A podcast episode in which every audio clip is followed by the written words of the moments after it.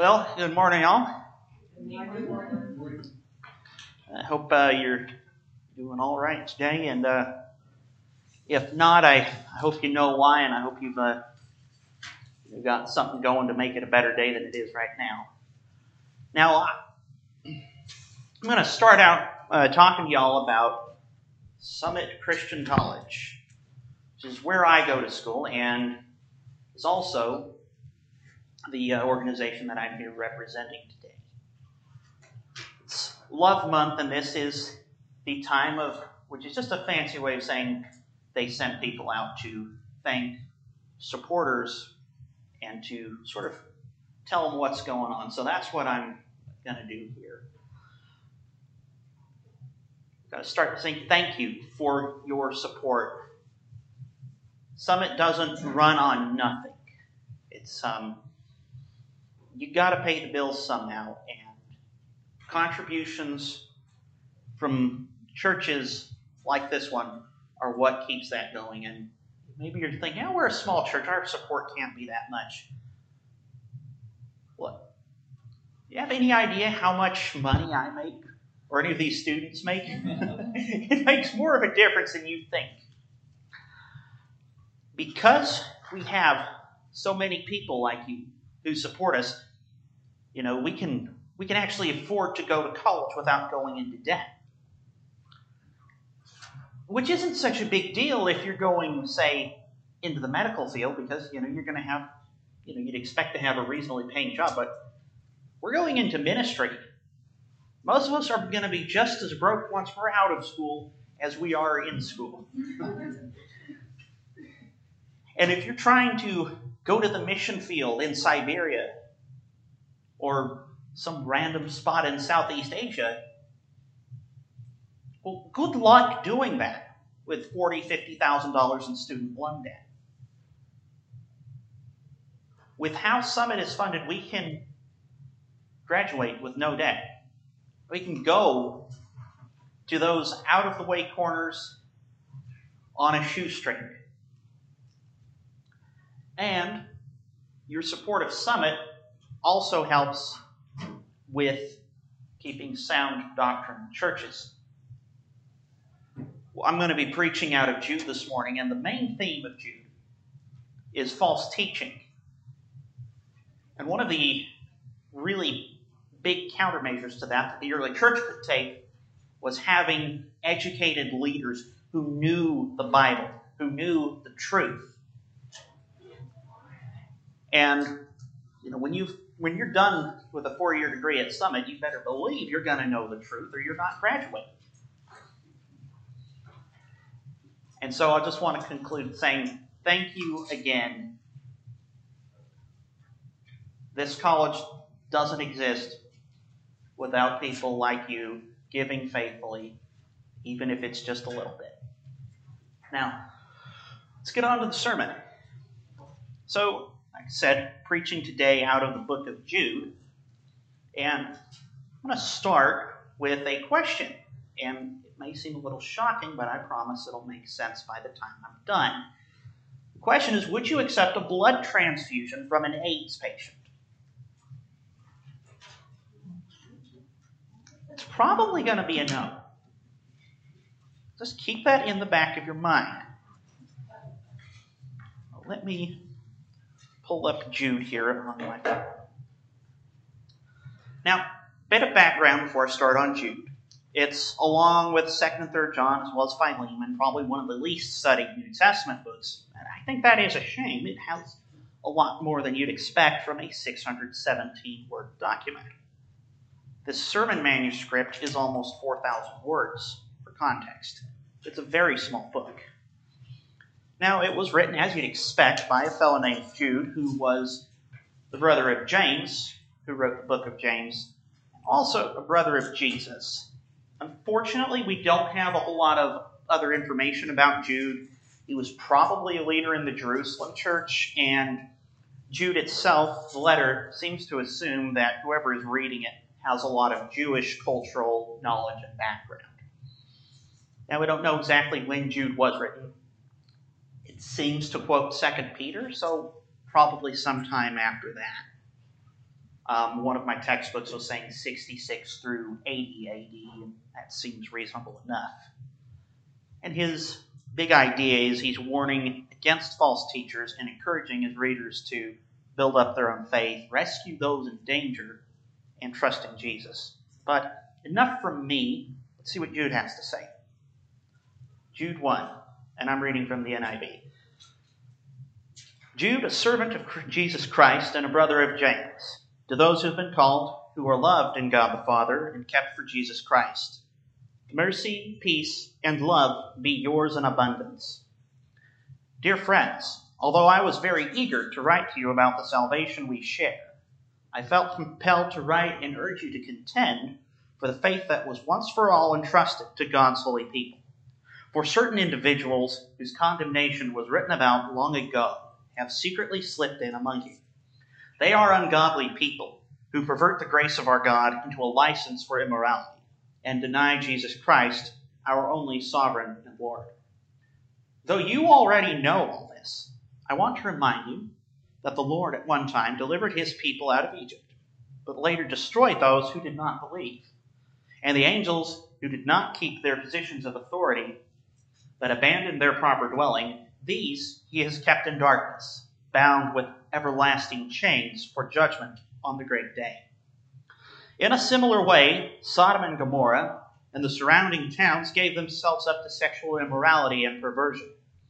They serve as an example of those who suffer the punishment of eternal fire.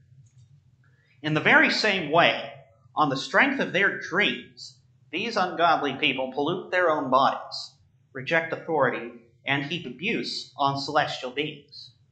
But even the archangel Michael, when he was disputing with the devil about the body of Moses, did not himself dare to condemn the devil for slander, but said, The Lord rebuke you. Yet these people slander whatever they do not understand. And the very things they do understand by instinct, as irrational animals do, will destroy them. Woe to them! They have taken the way of Cain. They have rushed for profit into Balaam's error. They have been destroyed in Korah's rebellion. And Korah is someone you're going to hear a little bit more about um, in Josh's Exodus series. Unless you already went over it, I don't know exactly where he's at. These people are blemishes at your love feasts, eating with you without the slightest qualm, shepherds who feed only themselves. They are clouds without rain, blown along by the wind, autumn trees without fruit and uprooted, twice dead. They are wild waves of the sea, foaming up their shame, wandering stars, for whom blackest darkness has been reserved forever. Enoch, the seventh from Adam, prophesied about them. See, the Lord is coming with thousands upon thousands of his holy ones to judge everyone, and to convict all of them of all the ungodly acts they have committed in their ungodliness, and of all the defiant words ungodly sinners have spoken against them. These people are grumblers and fault finders. They follow their own evil desires. They boast about themselves and flatter others for their own advantage. But, dear friends, remember what the apostles of our Lord Jesus Christ foretold. They said to you, In the last times there will be scoffers who will follow their own ungodly desires. These are the people who divide you, who follow mere natural instincts and do not have the Spirit. But you, dear friends, by building yourselves up in your most holy faith and praying in the Holy Spirit, keep yourselves in God's love as you wait for the mercy of our Lord Jesus Christ to bring you to eternal life. Be merciful to those who doubt. Save others by snatching them from the fire. To others, show mercy mixed with fear, hating even the clothing stained by corrupted flesh.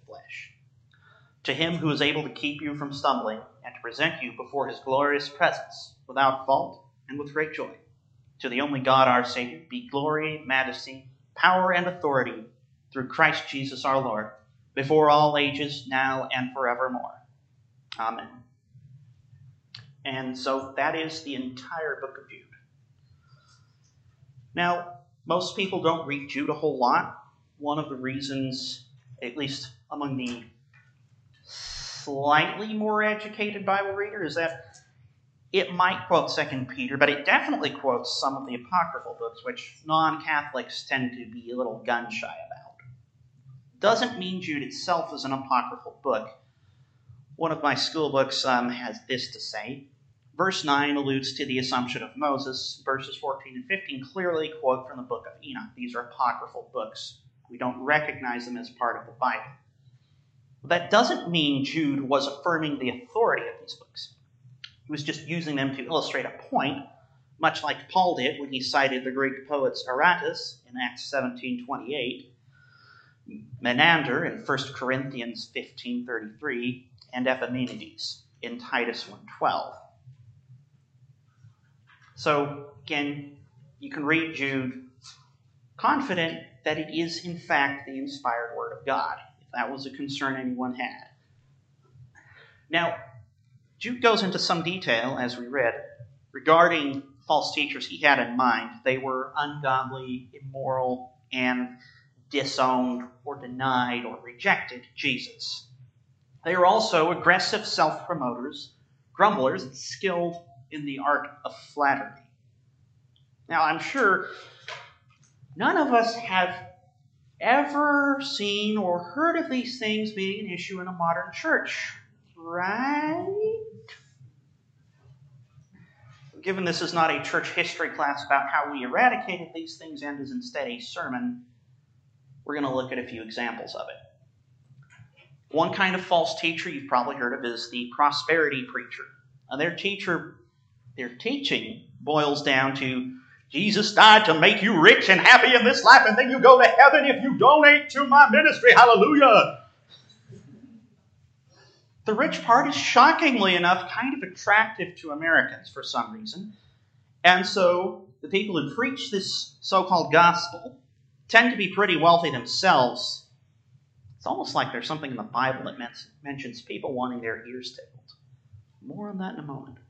In any case, prosperity preachers accumulate so much money that one of them, a fellow by the name of Jesse Duplantis, got into hot water for asking his congregation to buy him a fourth private jet. He justified this by saying that flying on commercial airlines was like being stuffed in a tube full of demons. He said that. I'm not going to say I don't kind of understand that after you know, having flown on airlines, but I'm just going to say Paul was pretty confident that God would bring him safely to his heavenly kingdom, and he wrote that knowing that he was going to lose his head in fairly short order. That's 2 Timothy 4:18. Paul could say that, maybe we could live through a six-hour flight. Some more scripture on the prosperity gospel. The world hates you. Keep in mind that it hated me first. If you belonged to the world, it would love you as its own. As it is, you do not belong to the world, but I have chosen you out of the world. That is why the world hates you. Remember what I told you a servant is not greater than his master. If they persecuted me, they will also persecute you. That's John 15, 18, 18 through 20. Another quote from Jesus, Matthew 6:24, "No one can serve two masters. Either you will hate the one and love the other, or you will be devoted to the one and despise the other. You cannot serve both God and money." Remember what Jude had to say about denying Jesus? He didn't mean people saying Jesus doesn't exist, although I'm sure it would apply to that as well, but people renouncing or rejecting Jesus. This particular tradition dates back to at least Genesis 3. But God did say, You must not eat fruit from the tree that is in the middle of the garden, and you must not touch it, or you will die. You will not certainly die, the serpent said to the woman. I think the prosperity gospel is a pretty good modern example of this. You can certainly serve two masters, the serpent said on television. Another modern example is progressive Christianity. It is neither progressive, and I would argue it is not Christianity either. This particular flavor of heresy claims to set the record straight regarding Christianity. That's from a progressive Christian. That's what they say. A lot of it's just attacking right wing Christian nationalism. And that is an issue but that's also another sermon. For now, here's what one progressive Christian says regarding the Bible The stories of a loving God are true and strong. The stories of a vengeful God are false. Another progressive says Jesus was merely an extraordinary young man. And later saying superhuman as we sometimes are in various degrees. The English translation of this is The parts of the Bible I like are true, and the ones I don't like are false. And Jesus was only human and certainly not actually any better than us. I am not telling you to believe that. I'm telling you that's what they believe. So let's look at the Bible. What the Bible has to say about these things. All scripture is God breathed and useful for teaching, rebuking, correcting, and training in righteousness, so that the servant of God may be thoroughly equipped for every good work. 2 Timothy 3:16. Notice what it says. All scripture. What about Jesus? Well, John 1 1 through 4. In the beginning was the Word, and the Word was with God, and the Word was God. The Word was God. Keep that in mind. He was with God in the beginning. Through him all things were made. Without him nothing was made that has been made. In him was life, and that life was the light of all mankind. The light shines in the darkness, and the darkness has not overcome it. A few verses later, the Word the Word that was God, became flesh and made his dwelling among us. We have seen his glory, the glory of the one and only Son who came from the Father, full of grace and truth. Again, that's John 1:14. You notice how progressive Christianity denies Jesus as well? We just read in John that Jesus is equal with God.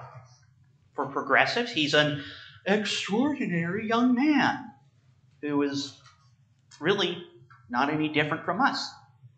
The same thing with the Bible. If I'm a progressive Christian, I just say, I don't like that part. That's not real Bible because I don't like it. So that's just two of the myriad flavors of false teaching. If I went all over all of them, this sermon would never end. So let's look at how we can respond to this. And I'm going to start with a few approaches that I'm going to say probably don't work. Maybe we should avoid, and then see what Jude has to say on the subject as to what we should actually do. The first one I'm going to look at is we will ignore the problem and hope it goes away. I think you can probably see the issue with that. Christians often deal with false teachers by ignoring them. After all, they're not usually in this particular church building. So, what does it matter to us? I think um, a way I like to refer to this is the Neville Chamberlain approach. If you didn't know, Chamberlain was the Prime Minister of Britain when the Second World War broke out and had taken the approach of appeasing Hitler instead of saying no to him. You've most likely heard part of this quote before. My good friends, for the second time in our history, British Prime Minister has returned from Germany bringing peace with honor. I believe it is peace for our time. Go home and get a nice quiet sleep. He said that in September of 1938. In September of 1939, after Hitler decided Czechoslovakia wasn't enough, he went for Poland, and we all know how that went from there. This doesn't work with false teachers either. While we're at home getting that nice, quiet sleep, the enemy is hard at work. If you think ignoring lies, ignoring teachers who are teaching falsely or who do not live by what they teach, if you think that's going to work, the next time you've got a bottle of milk in your fridge that smells just a little bit sour, try putting it back and uh, hoping that it will smell better next time. so, I think we've uh, beaten that horse enough. Let's move on to the next one. We let the false teachers in. We let people in who are who Jude is talking about, and we just hope that um, our Christian community and influence will change them by itself. It's a bit like ignoring them from a distance, but we're going to let them in now because Jesus loves this person, right? It makes sense. Being among Christians who are more or less doing right should just influence the false teacher or the false believer into repenting, shouldn't it? And maybe sometimes it does. Maybe. Maybe. While there's something to be said for dragging people out of the fire, we need to be careful that we're not just spreading the flames to where we are. Another way of putting this remember that blood transfusion thing? Are you going to take a blood transfusion from someone who has AIDS since it's, it's just a little bit of bad blood coming in, and your good blood should influence the infected cells to just be healthy again? That is what letting in false teaching does. Revelation 2 18 through 25. I know your deeds, your love and faith, your service and perseverance, and that you're doing more than you did at first. Nevertheless, I have this against you. You tolerate that woman Jezebel, who calls herself a prophet. By her teaching, she misleads my servants into sexual immorality and the eating of food sacrificed to idols. I have given her time to repent of her immorality, but she is unwilling. So I will cast her on a bed of suffering, and I will make those who commit adultery with her suffer intensely, unless they repent of her ways. I will strike her children dead. Then all the churches will know that I am he who searches hearts and minds. And I will repay each of you according to your deeds. Now I say to the rest of you in Thyatira, to you who do not hold to her teaching, and have not learned Satan's so called deep secrets, I will not impose any other burden on you, except to hold on to what you have until I come. Revelation is a lot more useful of a book than people sometimes give it credit for, since we mostly just concentrate on, oh, what is this thing in Revelation, and how does it match up with what's in the news? Don't do that. But in this part specifically, there's a few parallels between our text in Jude and this part of Revelation. In a lot of ways, the first three chapters of Revelation you could call a sequel to Jude. Some of the churches have followed the warnings, some very much have not, and some are just kind of in the middle, like the church in Thyatira that we just read about. And you can see what God has to say to all of them. So if you get bored in the middle of the week, go read the first three chapters of Revelation with Jude and also Second Peter in mind. Or even go do that if you aren't bored. It's well worth the time. The big thing I want you to see here is that this Jezebel was not being purified because she was in the middle of genuine believers. It went the opposite way. And I don't know any reason to assume that this is different now than it was. I'm going to note right here this doesn't mean we never talk to people who aren't living right or people who are believing a false gospel, but that we need to avoid getting infected with whatever falsehood, whatever immoral living they are suffering from. More on that later. So let's look at another way churches sometimes respond to false teaching. And this is with hatred, condemnation. A Good example of this is the Westboro Baptist Church or the Spanish Inquisition. Westboro is a hate group that calls itself a church. I would refer you to their website, but I can't say it out loud in here because it contains an obscenity. They, they think God hates gay people, among others, except they don't use the word gay. A fair portion of what they preach is actually not unbiblical, but their approach to other people's sin is interesting, to put it more politely than I should. They're correct in saying homosexual relationships are sinful. When they say that God Himself hates the people who are in this sin, they're wrong A couple of scriptures on that. Luke 5:29 through 31.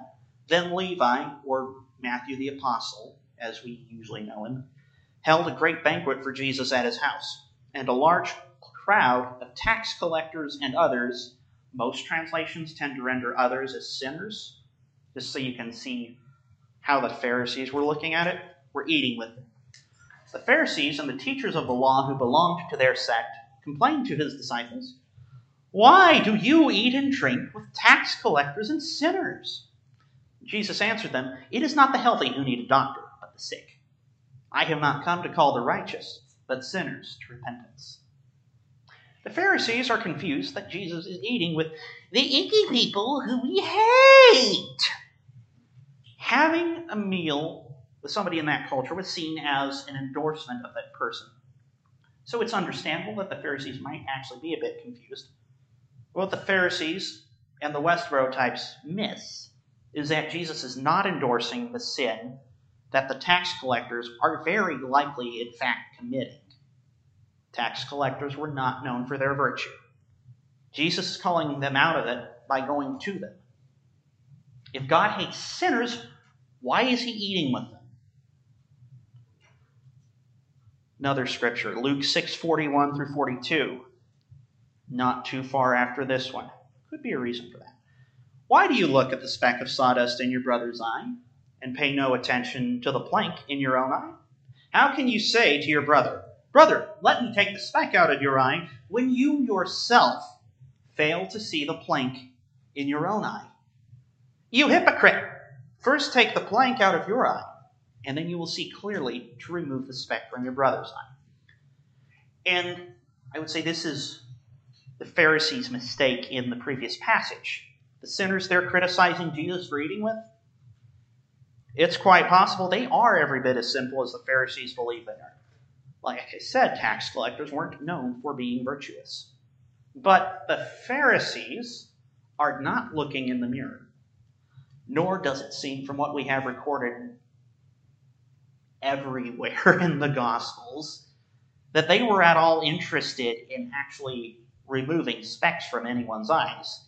You have to wonder if this isn't Jesus just being a little bit sarcastic with his opponents. Check your own eye first so you can help other people.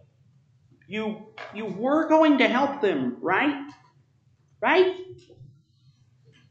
And that's the problem with the hate the sinner, the God hates the sinner response. When you come to the conclusion that God hates the person who's wrong on something, be that doctrine, lifestyle, or what have you, you've, you've created a false teaching of your own even if you don't say it out loud. So, how do you actually respond? Let's jump back to Jude real quick. Jude 17 through 25.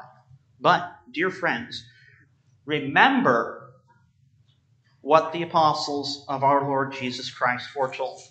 They said to you, In the last times there will be scoffers who will follow their own ungodly desires. These are the people who divide you, who follow mere natural instincts and do not have the Spirit. But you, dear friends, by building yourselves up in your most holy faith and praying in the Holy Spirit, keep yourselves in God's love as you wait for the mercy of our Lord Jesus Christ to, ret- to bring you to eternal life. Pay attention to the order that Jude is saying these things. It matters. Be merciful to those who doubt Save others by snatching them from the fire. To others, show mercy mixed with fear, hating even the clothing stained by corrupt flesh. And so you see this order in here. So let's go through that. First, don't be surprised that this kind of thing is happening. Paul, among so many others, Jesus included, had warned about this uh, 2 Timothy 4, verses 3 through 4. For the time will come when people will not put up with sound doctrine. Instead, to suit their own desires, they will gather around them a great number of teachers to say what their itching ears want to hear.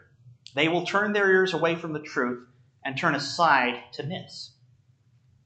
And Jude himself notes a few instances of this happening before Korah's rebellion, Balaam, all the way back to Cain in Genesis. It ain't nothing that hasn't happened before. And it's going to happen again. The next step build up your own faith. Remember the apostles' teaching. What is the apostles' teaching? Um, we've read 2 Timothy 3.16. And I'm going to pull up something from 2 Peter, 2 Peter 1, 5 through 9. For this very reason, make every effort to add to your faith goodness, and to goodness knowledge, and to knowledge self-control, and to self-control perseverance, and to perseverance godliness, and to godliness mutual affection, and to mutual affection love. For if you possess these qualities in increasing measure, they will keep you from being ineffective and unproductive in your knowledge of our Lord Jesus Christ. But whoever does not have them is nearsighted and blind, forgetting that they have been cleansed from their past sins. And there again is a reason building up your own faith comes before having mercy on others. and we're going to talk about that. You have mercy on the people who have been deceived, snatch them from the fire. Matthew 7 21 through 23. Not everyone who says to me, Lord, Lord, will enter into the kingdom of heaven. Only the one who does the will of my Father. On that day, many will say to me, Lord, Lord, didn't we prophesy in your name? And in your name cast out demons and do many powerful deeds? Then I will declare to them, I never knew you. Go away from me, you lawbreakers. Jude concentrates on leaders, but the people who are listening to them are not any better off. Nowhere does the Bible give an exemption from consequences to the people who weren't leaders but just followed. People following false teachers will say, Lord, Lord, with them, and will be told with them, Go away from me. Now, if we look again there, we see others snatched from the fire. What is hating clothing stained with oh, corrupted flesh mean? What does that mean? Well, if you look, mercy mixed with fear. Because when you're going out, if you're dealing with someone who's deceived, who's living immorally, remember you can become like them. It's not you just because you want to fix somebody does not mean that it can't go the other way. And so you need to be careful, very careful, in dealing with the apostate.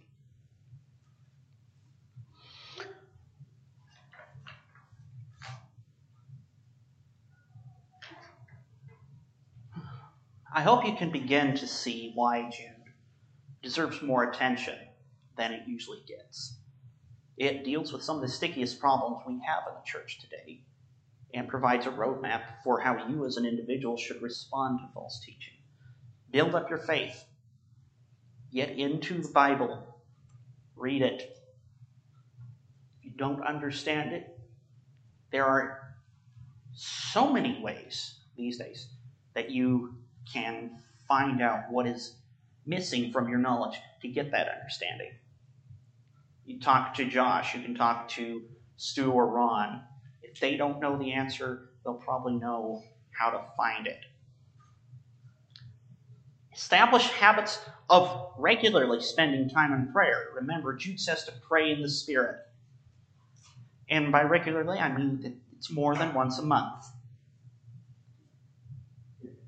If I say I pray on the fifth of each month, that's not regular. I'm in a Bible college. It's easy enough for me to forget these things. And I'm, you know, planning to go into ministry. This is what I study. And I'm sure it's easy enough for everyone else here too. You start with the basics and you keep them up, you will have done well.